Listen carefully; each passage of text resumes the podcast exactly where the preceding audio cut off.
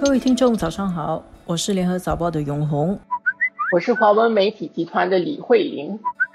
昨天上午，新中两国的副总理联合主持的这个新加坡跟中国的双边合作联合委员会 （JCBC），这个是一年一度的两位副总理主持的一个最高两边代表团的会议。那么一般上在会议上呢是。两边会对接下来的一些合作签署协议。这个会议啊，本来应该是在新加坡举行，而且呢，今年因为是新中建交三十周年，所以我们可以想象的，之前这个活动应该会是新中建交三十周年的活动里面的一个高潮。但是因为疫情的关系，中方的代表团也没有办法成行吧。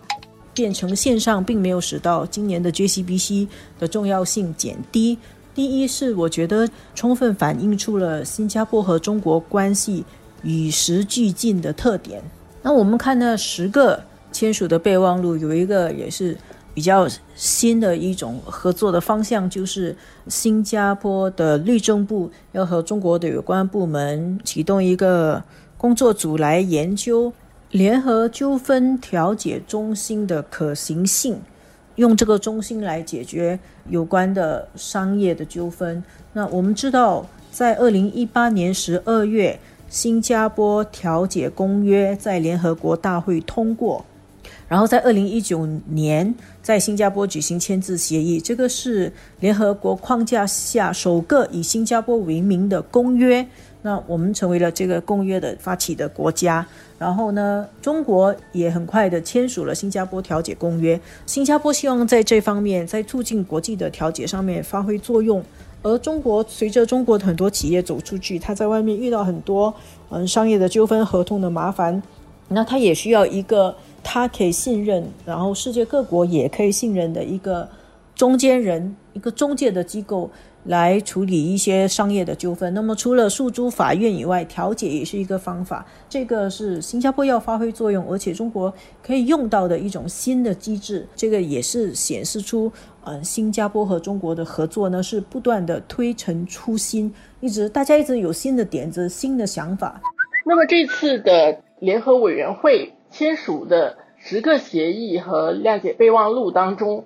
我们看到有几项其实是。因应这个疫情而产生的，这个不是一个什么秘密啊！在之前，早在几个月前，王瑞杰副总理说他跟韩正副总理通电话的时候，也有谈到卫生方面的课题。李显龙总理跟习近平主席在通电话的时候，其实也谈到。那么患难见真情啊，真情呢，不止于这个送测试的这个试子。不止送口罩啊，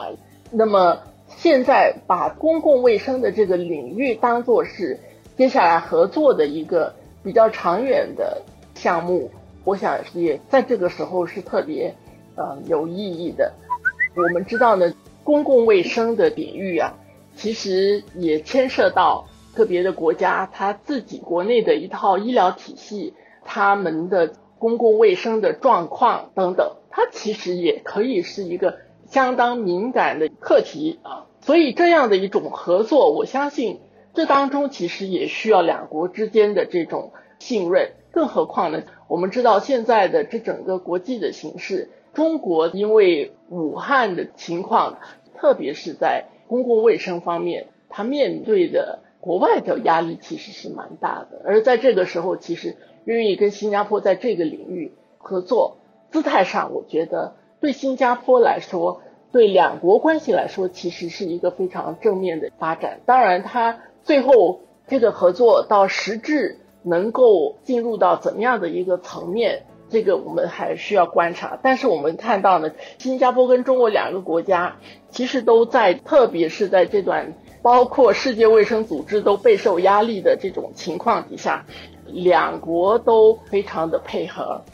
你真的去看那个签了这个十个这个谅解备忘录的那个内容是很多的，还有 NTU 跟中国的西部要启动一个创业和创新的一个项目，然后还有新加坡的贸工部跟苏州市政府签了一个 M O U，要启动生物医药的合作，还有食品安全的合作，这些都表现出啊我所要说的新中合作的实质，而且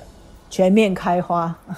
这样子好像有一点夸大，但是实际上。新加坡跟中国的这个方面的合作，确实是在新加坡跟其他的国家之间是很少有的，在全世界范围里面也是很少有的。就是这么多方面的国家对国家政府、对政府官方层级带动的这种合作，在全世界范围里面都是比较少见的。